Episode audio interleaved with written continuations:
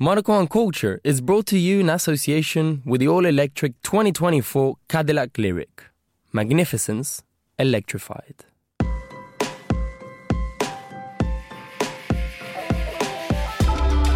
The Cadillac LYRIQ delivers a sporty, responsive, and agile drive that makes every mile a milestone.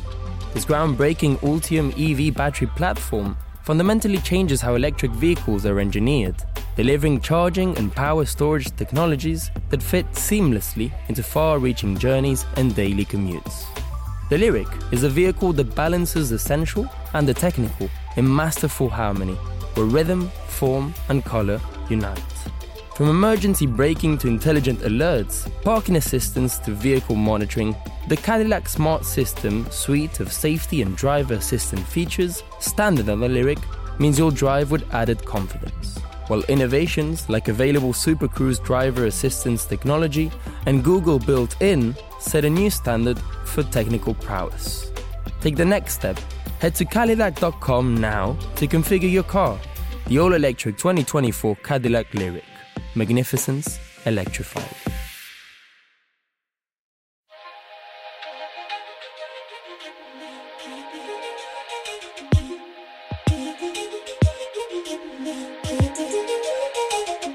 Hello and welcome to Monocle on Culture. I'm Robert Bound. Christmas trees have been decorated, New Year's Eve outfits are planned, and Monocle on Culture is subsisting on a diet of pure mince pies. It can only mean one thing the end of the year is nigh. 2022, your days are numbered. As the year draws to a close, it's time to look back on the cultural gems that the past 12 months have offered up and pass our judgment on which deserve the most praise. I'm joined in that endeavour to find the top three albums, books, and films by the music journalist and host of the Last Bohemians podcast, Kate Hutchinson, cultural and literary critic Mia Levitin, and the film critic for The Telegraph, Tim Robey.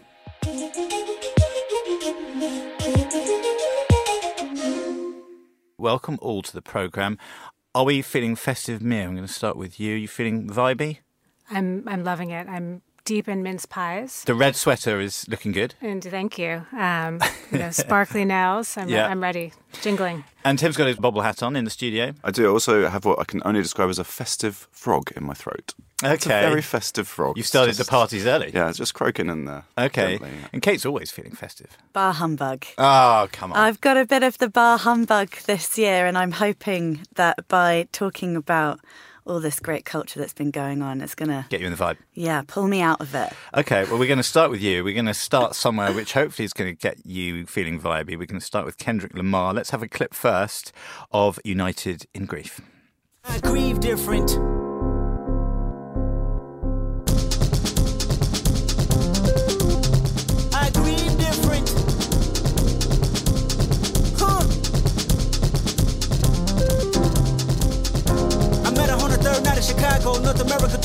Tour, my eye closed. Feet five, four thumb, she was a model, dedicated to the songs I wrote in the Bible. Eyes like green, penetrating the moonlight, hair done in a bun, energy in the room like Big Bang for theory. God, hoping you hear. That was Kendrick Lamar, Kate Hutchinson's first choice. She was dancing to it, so I feel like she's feeling a little bit more festive. Tell us why this sits at the top of the programme. You can hear why he's won a Pulitzer, right? I mean, and also that incredible drum beat. That is the first track of, of 18 on this double album. And it just absolutely slays that drum beat. I love it. So, this is the fifth album from the Californian rap titan. And, you know, like, I'm just going to sling some cliches around. It's his most ambitious, it's his most personal, and it's a double album. It's 18 tracks long. So, it's pretty heavy going. Is it a tour de force? I think I've got some eyes around the room that are asking if it is a tour de force. I think it's safe to say that it's a tour de force. It's a double album, so it's you know it's an epic. Yeah, an epic it is. I think it's interesting that two of the biggest albums this year, Mr. Morale and the Big Steppers and Beyonce's Renaissance, they sort of share a similar theme.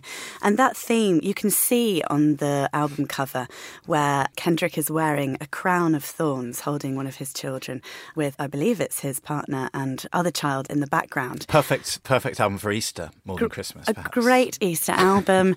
and, you know, and he's really, it's really about sort of rejecting the hero worship that's been thrust upon them. And certainly in the case of Kendrick. Now, this album is so dense. It's like an impressionistic canvas where he's working through some really tough and knotty themes such as racial injustice, generational trauma, objectification, double standards. He's musing on being a father and fatherhood and on family.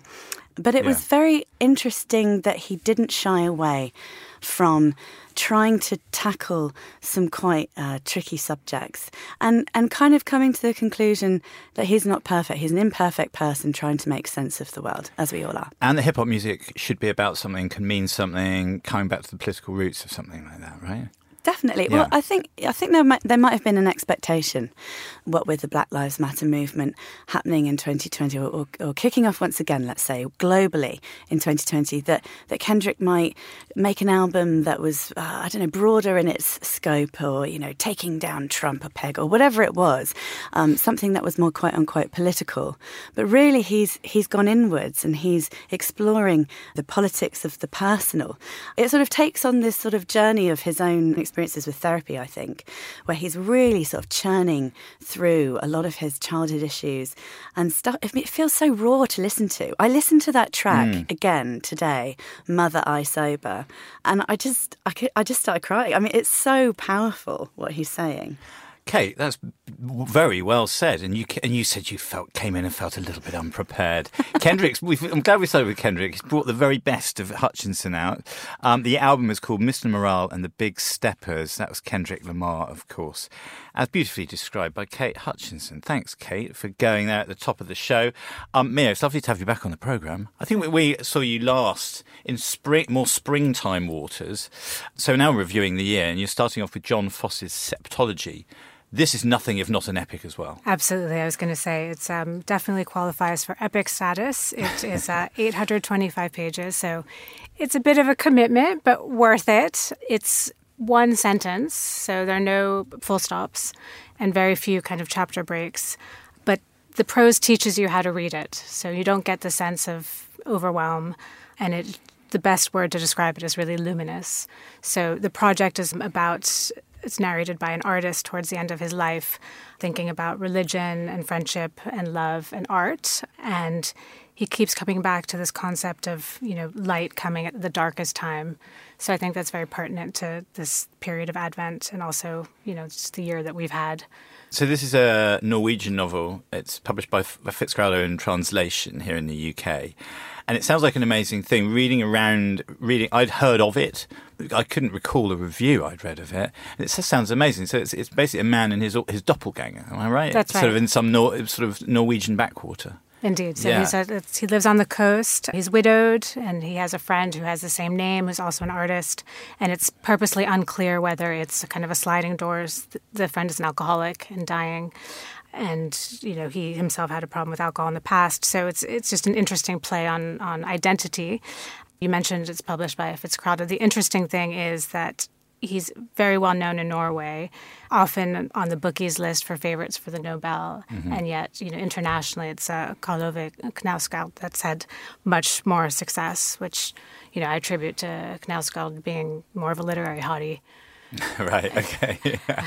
um, so this guy's got a beard, but he wears it less well. Well, I see it, from photos. I mean, I think his the translator of um, of Septology put it very well. He said that. Um, Karl Ove is like um, is like Paul, and uh, Fosse is like George. So he's he quote unquote the quiet one, mystical, spiritual, and probably the best craftsman of all the Norwegian writers. So uh, good knitwear though, George Harrison quite. Yeah, so yes, it's horses for courses. for this season. Yes. Yeah, exactly.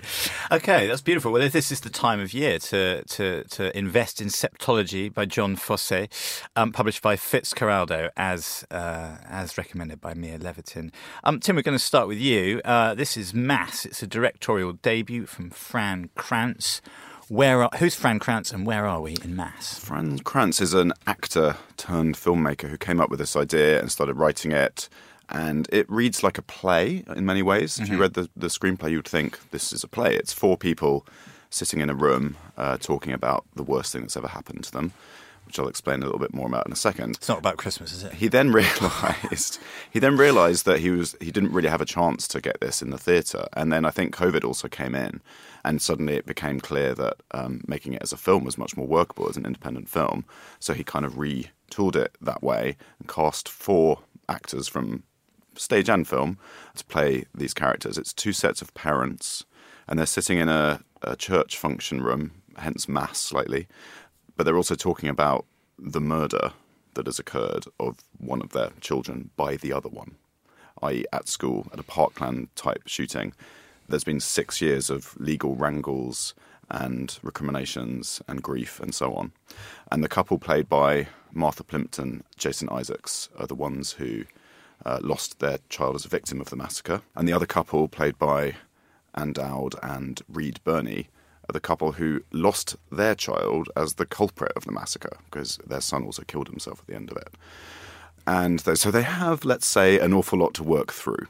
Uh, and the, the, it's quite mesmerizing. And in fact, it really does function as a film because of the close-ups. I mean, Right. on on So stage, this, does this all happen? Is this very stagey? It's- does it, all happen it- in one room? It happens in one room, but the camera does a lot of very good maneuvers around Hmm. these actors, and we get so much detail in their performances from the from the close-ups that we, we would never get on stage, even if you were craning your necks from the front seats. You wouldn't get that. And I do think that these actors do some of the best work they've ever done. I will single out, for example, Jason Isaacs, best known as uh, Lucius Malfoy from from the uh, Harry Potter series, of course, but a very Character- very character character expert. a very good Yeah. veteran of British TV and, and film, uh, who I always think is extremely charismatic and very, very funny in The Death of Stalin, for example. In this, he's just so brilliant. So brilliant. He's the one who doesn't really want to be there at first. He doesn't understand what the point of this process is. He's there for his wife, who's who thinks that it's going to be helpful for her therapy. He doesn't think it's going to be helpful at all. And he kind of wants to blot out everything that the other two are saying. And Dowd's character uh, is trying to kind of achieve forgiveness and redemption and brings them a gift. And there's something very religious about her and a rather cloying and you understand that she's know, her damage. And her husband has a very loyally quality. He's been through all the questions and he realizes what he can and can't say there are certain things that he won't admit to or he won't agree happened on the day to do with his son's mental health, for example. But I just think this film is amazing, uh, and it's definitely one of the best acted film of, films of the year. And even though it may sound intensely bleak and harrowing, it is fundamentally about forgiveness and about trying to reach across a divide. It's not. It's not. I mean, it's partly about gun violence and so on. Of course, that's a theme in there, but it's also about what seems like an unworkable divide in America between sets of people and how we might try and cross it. Thanks, Tim. That was Mass, and that uh, was a directorial debut from Fran Kranz. We're switching it up. It's uh, Charlotte Adigéry and Boris Pupul. This is Kate's next choice. Uh, let's have a clip of Belinda.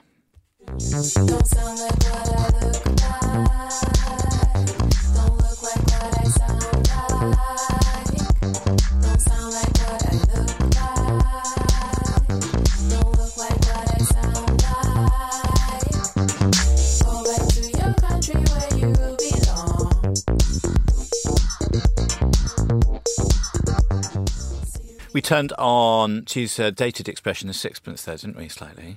We're back in music territory. Kate, this Belgian duo, lots of fun.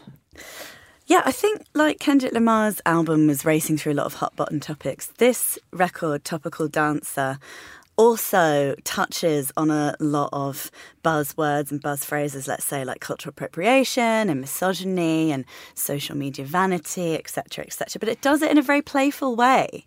It's a super upbeat, fun poking record that actually even comprises uh, an entire song out of a, a, a laugh, Charlotte's laugh.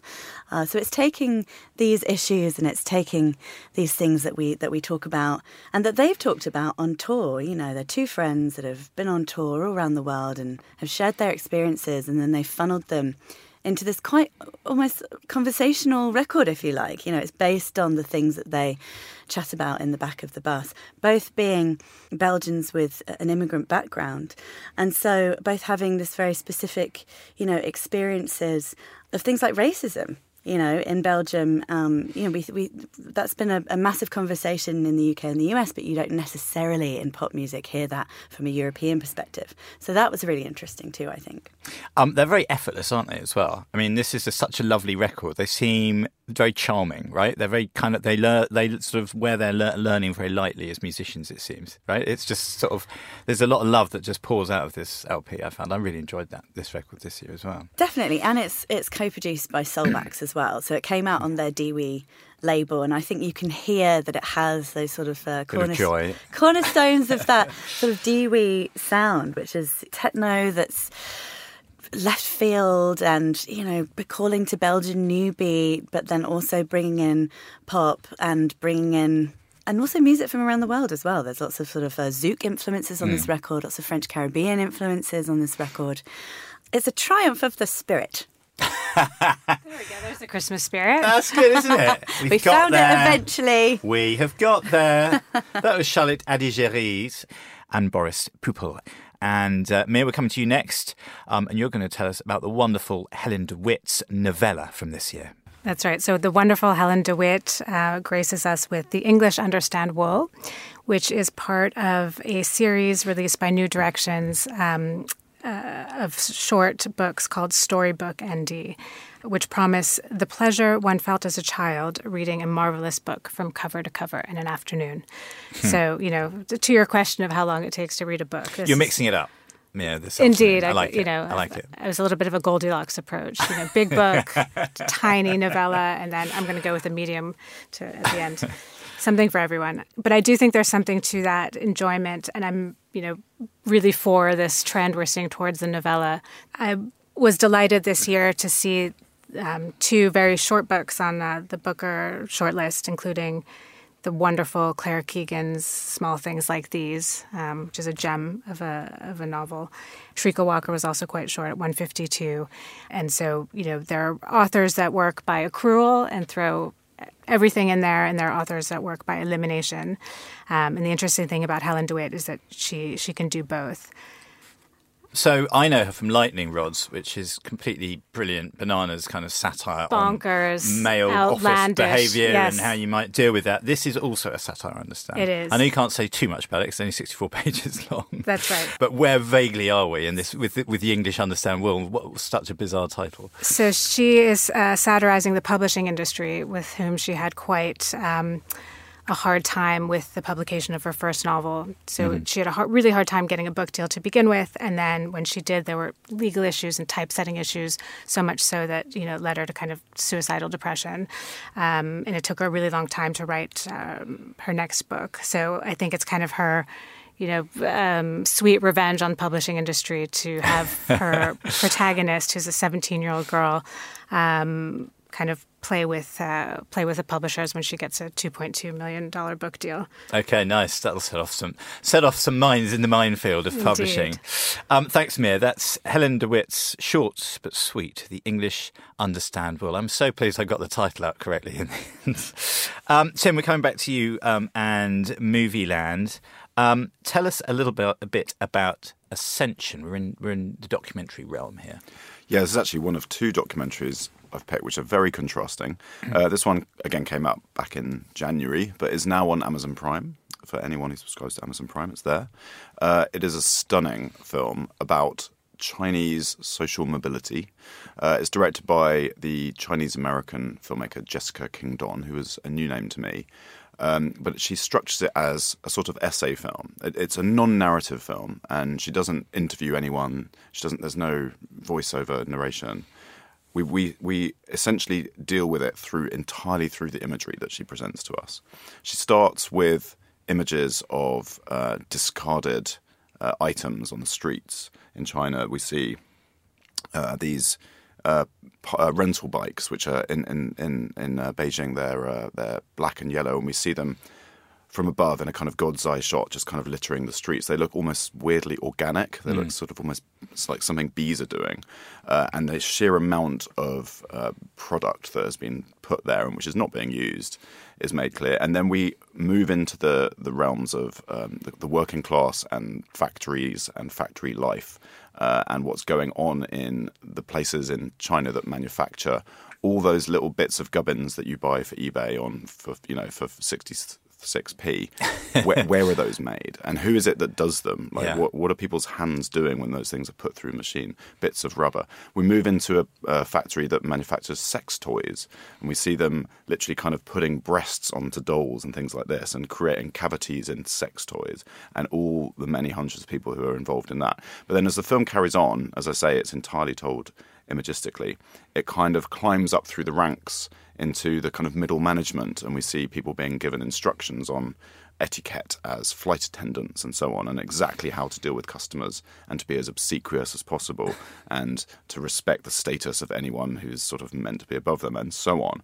Uh, and we we do we climb up to the, the top of the management and to the, the places in the high up in the hotels uh, which only the very richest in society could possibly afford to stay in, etc. Uh, and the film just takes you on that journey and scares you quite a bit. To be honest, it's it's not a, an easy film to watch. It's quite unsettling. Uh, It's quite balletic, though, isn't it? It It's- is, because yeah. there, because there's no talking heads to kind of interrupt the the the. the the, the, the movement and the montages of these actions. It's kind of a really mesmerizing. It's really hypnotic, Beguiling thing, for yeah. sure, and it all flows so mellifluously. It gives you this sense of a machine that's running very smoothly and yet rather unsettlingly, uh, and, uh, and and and prompts all sorts of questions about about Chinese society. It's amazing. It's kind of it, it- it's it's also an amazing feat of access, I suppose, and patience in gaining all that access, and presumably smuggling quite a lot of those tapes out of China. I'd have thought. Absolutely. it's, a, it's you know it's- one of those. It's not that easy to do this. And I'm I'm fascinated by the fact that um, Jessica Kingdon doesn't speak Cantonese, I believe it is mainly in the film, and so she's recording all this stuff and she doesn't even know what people are saying. And in the edit, she kind of got it translated for her and realised, oh, this little conversation in the background of this shot between these two people in the factory is actually very interesting. They're talking about the issue with their lunch break. Let's have that. Uh, and so she sort of it came together in the edit in that way, and points were made that way. Beautiful. That is Ascension. Uh, the director is Jessica Kingdon. It was nominated for 2022 Academy Award for Best Documentary. It is well worth checking out. Is that on Amazon Prime? Did you It say? is. Um, and presumably elsewhere as well, but that's uh, Ascension. Thanks, Tim. Great recommendation. Um, we're going to Music Land, Kate. Hello, Rosalia. Rosalia. That's a good cue. Said like a true Stan.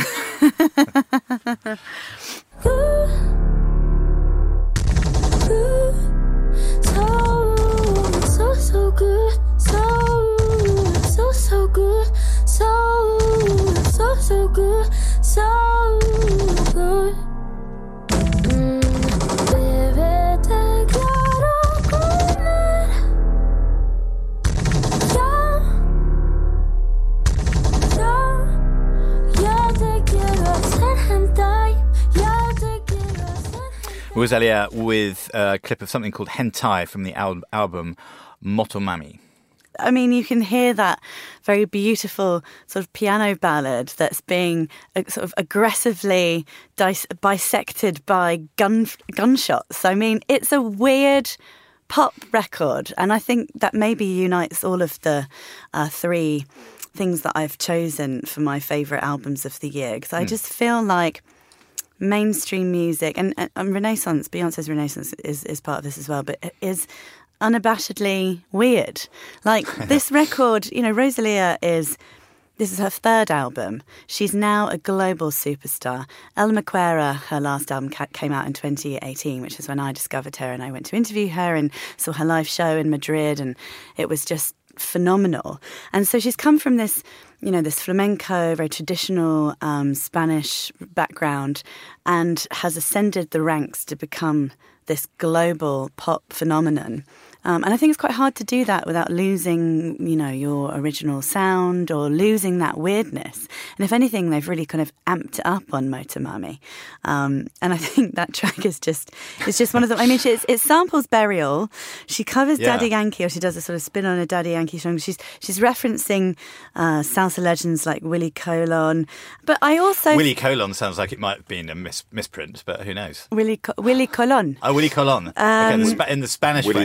Willie's semicolon, maybe. Really, yeah. Well, if if if, if this Very was a important where you put that. Fitzcarraldo novel, it would be you know no colon. Okay, bringing it full circle. I like it. I wanted to have a, ca- a coda in this program. I like it. But I, I would say that um, I think that this record, you know, has also there's been a bit of backlash about uh, Rosalia appropriating flamenco music. She's a white Catalan woman, and she's also uh, exploring and using lots of Afro Latin genres, and a bit like Kendrick Lamar's record as well. You know, I think I think they that, that they're imperfect albums that uh, make you ask questions, and I think that's what great pop music or great music does.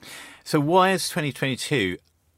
Is it? Why is it kind of made such weird music? Do you think? Is it a post-lockdown thing? Is it people need something really kind of memorable to use in tiny little TikTok clips? Is it something that is very live, kind of transfers to the live experience? If we're if we're talking about selling tickets, where are we going? I mean, I think you might have uh, su- summarised it. Oh, sorry. there. I think I think that TikTok t- TikTok thing's really interesting, and this idea that interesting sound that what jumps out, what jumps out, and I think you know, I, I, you can definitely hear that. Um, that I mean, that that that Some may, micro samples and little bits. Yeah. yeah, like the bittiness of it, the sort Yeah. of um, the kind of patchworkiness of it, and the way that pop music is um, is is sewn together now. Beautiful. As summarised, because we were discussing Rosalia's Motomami and we heard a bit of hentai.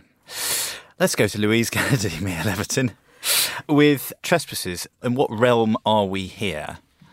So this is a medium-length book. um, it is. You're sitting out. I like this. That take me to read? Yeah, no, I like this. I like this. I like where we're going with I this. think it's really interesting what Kate was saying about the medium of sharing affecting the actual work, right? Because you did see a, a time when book covers are being affected by them being shared on Instagram, mm. hmm. and book talk is also affected. I'm not sure that it's affecting what people write yet, but I can tell which authors you are on social media or not. You know, hmm. I don't think Jan Fosse could have written his kind of long meditative stream of consciousness if he were on Instagram. So it's kind of interesting to yeah. um, but yeah, so Trespasses is historical fiction. You know, this is a year where we lost Hilary Mantel, who I think kind of transformed the genre. Hmm. And I do think it is one of the functions or one of the great things about fiction that it can bring you to a place and time through well rendered characters that can make you live through historical events in a way that nonfiction maybe has a harder time doing, with some exceptions, such as Anne Frank. Hmm. And it's also kind of a reclamation of the female experience of that time because, you know, we tend to think about violence and war in sort of male terms. Like there's this anecdote my parents tell about reading War and Peace in school where the boys would read war and the girls would read peace. And I think Louise has really managed to bring those two together because, you know, the troubles are very prevalent. It's the story of a love affair between a, a Catholic school teacher and a Protestant lawyer who's married. And he's one of the few Protestant barristers who's questioning the non jury trials at the time and the police in Ireland. And so she, you know, has this affair with him that's kind of rendered in a very personal, intimate way. Uh, and yet, you know, it's on the backdrop of massive troubles as they are. So the love and affection is against this awful backdrop in a garrison town, right? So there's a horrible dichotomy there of where we are in the British Isles. Or, yeah. So it's based on um, where Louise Kennedy grew up herself before the family had to move. So she, her family also owned a bar. Cushla, the protagonist, works part time in her brother's bar. So they're Catholic. It's a Catholic owned bar in the Protestant town. Uh, and so, you know, there's a lot of class and sectarian tensions there. And I want to ask you just, just briefly, Mia, about the kind of historical fiction aspect of this because it's such a strange thing. We, we mentioned Hilary Mantel, who bestrides the genre, you know, rightfully so, I suppose, as you say, reinvented it.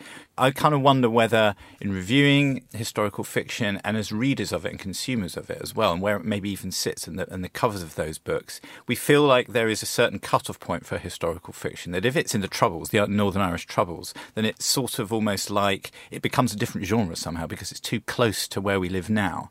Do you know what I mean? I wonder whether on the sliding scale of historical fiction as opposed to contemporary fiction, whether that where we get off that bus. Do you know what I mean? Absolutely no, because I hesitated to even use that word. And I asked actually the, the literary editor of the Irish Times whether it was considered historical or not. And he, of course, deflected with it depends who you ask.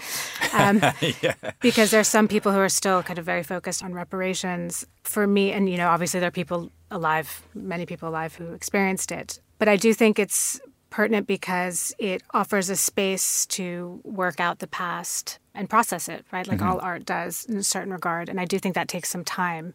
So whereas I think you have seen a clutch of fiction coming out dealing with the troubles to me suggests that we're ready to process that now. Whereas, you know, the kind of glut of pandemic lit this year, some of which was better than others, but for me, overall, I don't think we have enough distance from that to process it as Too a soon. Collective experience. Yeah. Yeah, no, it's interesting stuff. That is Trespasses, beautifully described by Mia Levitin. The author, of course, is Louise Kennedy. We're going to finish, Tim, with you and the rock documentary, if it indeed is one, that ruled 2022, and that is Moon Age Daydream. This floated your boat, your Bowie boat. It really did, yeah. It was a bit of a Bowie year for me. I got myself an Aladdin Sane tattoo on my forearm, which I'm displaying to the fellow guests. here. Um, and this film kind of triggered it, I must say, because I saw it just before Cannes and it slightly blew my mind.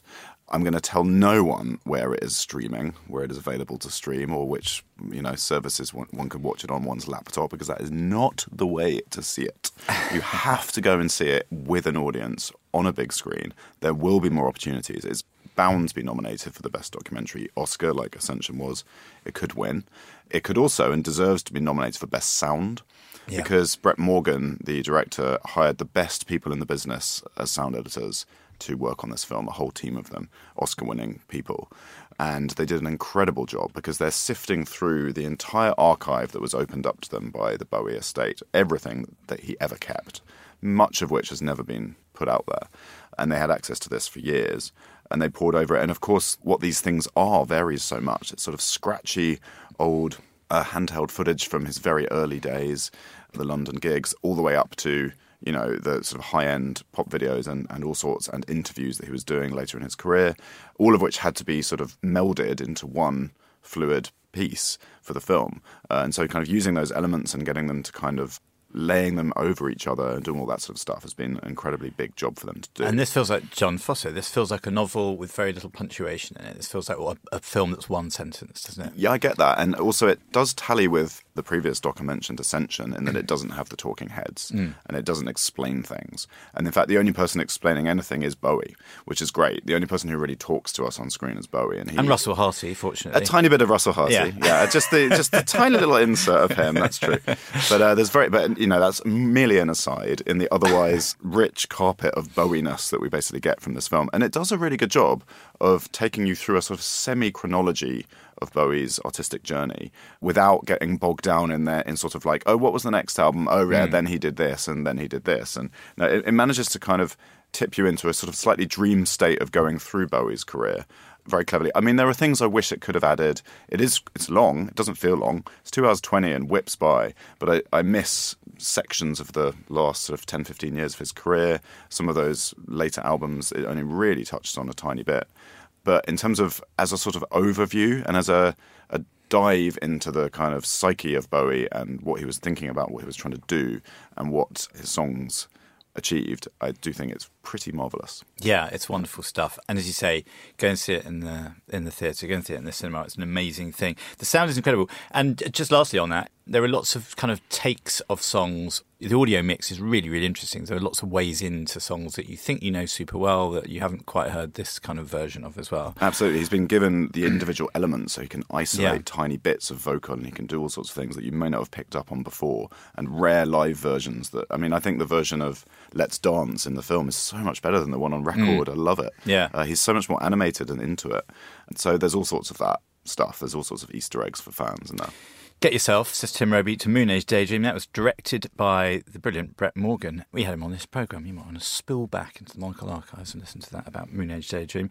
Thank you, all three of you, for your wit and wisdom, and I think mostly picking up and loving what each other's been talking about on this programme as well. So thank you very much to Kate Hutchinson, Mia Levitin, and Tim Robey. Thanks very much, guys. Monocle on Culture is produced by Sophie Monaghan Coombs and Steph Chungu, and Steph also edits the programme. We'll be back the same time next week, but until then, from me, Robert Bound, thanks for tuning in.